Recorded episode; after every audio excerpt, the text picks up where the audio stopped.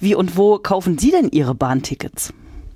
Also ich habe das große Glück, dass wir ähm, hier vor Ort einen örtlichen Verkehrsverband haben, der das Deutschland-Ticket noch als Chipkarte rausgibt.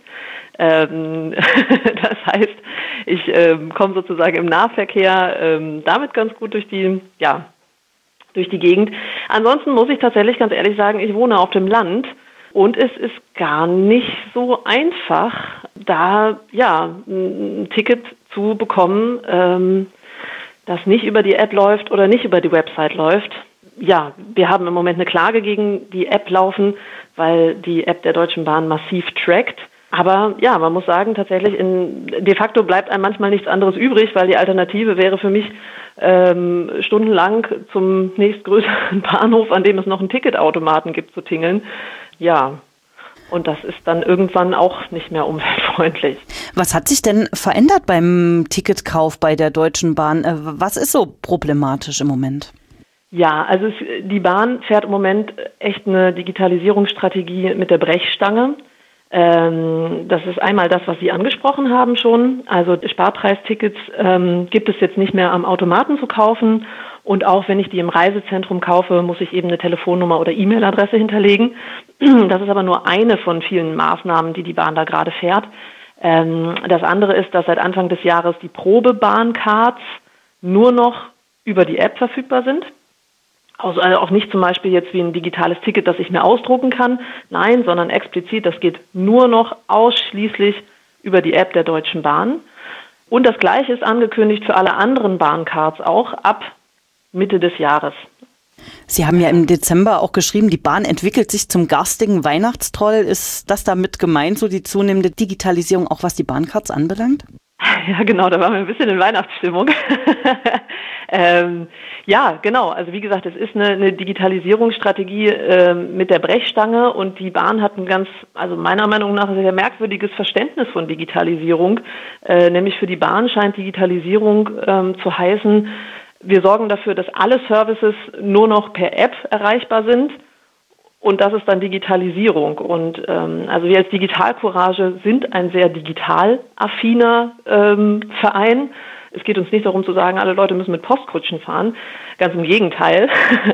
also ähm, wir interessieren uns seit 1987 gibt es Digitalcourage schon und seitdem beschäftigen wir uns intensiv ähm, ja, mit Technologie ähm, und sind da sehr offen und sehr, ja, wie gesagt, eigentlich digital affin. Aber das ist eben nicht unser Verständnis, also weil das ist nicht das, was wir uns eine, unter einer guten Digitalisierung vorstellen. Unter einer guten Digitalisierung stellen wir uns vor, dass freie Software genutzt wird, dass es verschiedene Möglichkeiten auch gibt, dass es auch analoge Möglichkeiten gibt, also analoge Schnittstellen für die KundInnen, dass es offene Schnittstellen gibt. Also das würde dann in der Praxis heißen, zum Beispiel bei der Bahncard, es ist völliger Quatsch zu sagen, das bieten wir nur in der App an. Die Bahn könnte ja auch sowas machen wie, liebe Kundinnen, ihr habt die Wahl. Ihr könnt entweder ähm, eine Karte bekommen, die aus umweltfreundlichem Material hergestellt wird. Ihr könnt ähm, eure Bahnkarte auf Papier, also ihr könnt sozusagen, ihr bekommt den QR-Code und dann könnt ihr selber entscheiden. Wollt ihr den auf dem E-Book-Reader vorzeigen, auf eurem Laptop, auf eurem alten Smartphone? Wollt ihr den in unserer App vorzeigen oder wollt ihr ihn einfach ausdrucken? Das wäre sozusagen Digitalisierung, die Leuten auch noch eine mündige Entscheidung ähm, offen stehen lässt und die ja ein bisschen durchdachter ist als einfach dieses stumpfe, wie gesagt, wir machen eine App und dann friss oder stirb. Die Bahn selber schreibt ja dazu, dass sie diese Mittel wählt, um Kunden, Kundinnen besser zum Beispiel über Verspätungen bei der Bahn zu informieren. Also stellt so die Kundinnenfreundlichkeit in den Vordergrund. Ja, wie, wie glaubwürdig ist das für euch bei Digital Courage? Worum geht es der Bahn eigentlich dabei bei der Digitalisierung? Naja, da, da möchte ich mal eine Rückfrage stellen, nämlich ähm, und warum sollen dann nur Sparpreiskundinnen über Verspätungen informiert werden und Flexpreiskundinnen nicht? Ergibt irgendwie keinen Sinn, oder? Also wir halten das eher für eine Salamitaktik, bei der es darum geht, ähm, schon mal daran zu gewöhnen, dass in Zukunft eh alles nur noch über App angeboten wird und äh, dafür zu sorgen, dass wenn dann die Umstellung kommt, sozusagen der Aufschrei nicht mehr so groß ist, ähm, weil man eben schon dran gewöhnt ist. Ähm, naja, und worum geht es der Bahn? Also es geht darum, natürlich die Daten zu haben und auszuwerten. Und wie gesagt, es ist sicherlich auch einfach ein ja, sehr verquer laufendes Verständnis davon, was Digitalisierung eigentlich bedeutet. Nun haben ja mittlerweile viele Menschen ein Smartphone, aber nicht alle und auch längst nicht alle nutzen, haben die App der Deutschen Bahn, den Navigator. Wer sind denn die Menschen, die jetzt von der zunehmenden Digitalisierung beim Ticketverkauf bei der Deutschen Bahn besonders betroffen sind? Das betrifft natürlich ganz unterschiedliche ähm, Menschen. Also äh, wie Sie sagen, es kann Menschen betreffen, die kein Smartphone haben, aus welchen Gründen auch immer. Das sind natürlich ähm, alte Menschen, daran denkt man häufig. Es gibt aber auch Menschen, die Krankheiten haben, ähm, die die Benutzung eines Smartphones einfach unmöglich machen. Es gibt aber auch junge Leute, die sich bewusst dafür entscheiden, kein Smartphone haben zu wollen, ähm, auch aus verschiedenen Gründen. Aber auch Leute, die ein Smartphone haben. Also ich meine, bei wem war nicht schon mal der Akku leer und leider kein Ladekabel dabei. Ähm, also das kann einem während einer Bahnfahrt passieren. Ja, und schon dann ist man aufgeschmissen. Und dann geht es natürlich weiter. Ähm, ich habe zum Beispiel keine Google-Dienste auf meinem äh, Handy und will das auch nicht haben. Also ich muss ja sozusagen nicht nur das Smartphone haben, ich muss auch ein aktuelles Betriebssystem darauf haben. Ich muss außerdem den Google oder Apple Store ähm, installiert haben und dementsprechend auch den AGBs dieser beiden Firmen, Google und Apple, zustimmen, dass die meine persönlichen Daten haben und verarbeiten dürfen. Und ich muss außerdem klar dann auch noch die DB-App runterladen und deren Datenverarbeitung zustimmen.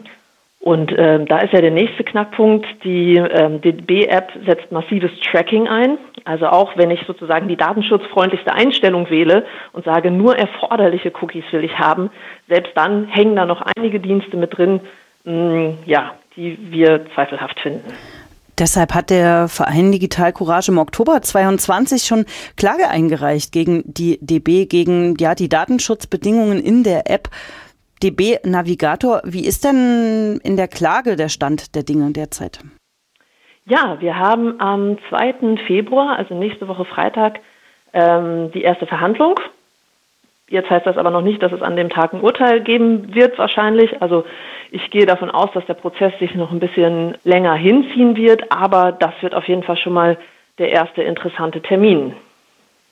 Da nochmal ähm, inhaltlich reingegangen, was ist denn das Problem bei diesen Trackern, wie sie in der DB-App angewendet werden? Genau, also wie gesagt, selbst wenn ich die datenschutzfreundlichste Einstellung wähle und am Anfang sage, ich möchte nur erforderliche Cookies zulassen, dann ähm, hat die Bahn beschlossen, dass sie unter erforderlich naja, dass sie erforderlich ein bisschen weiter interpretiert, als das unserer Meinung nach zu interpretieren ist.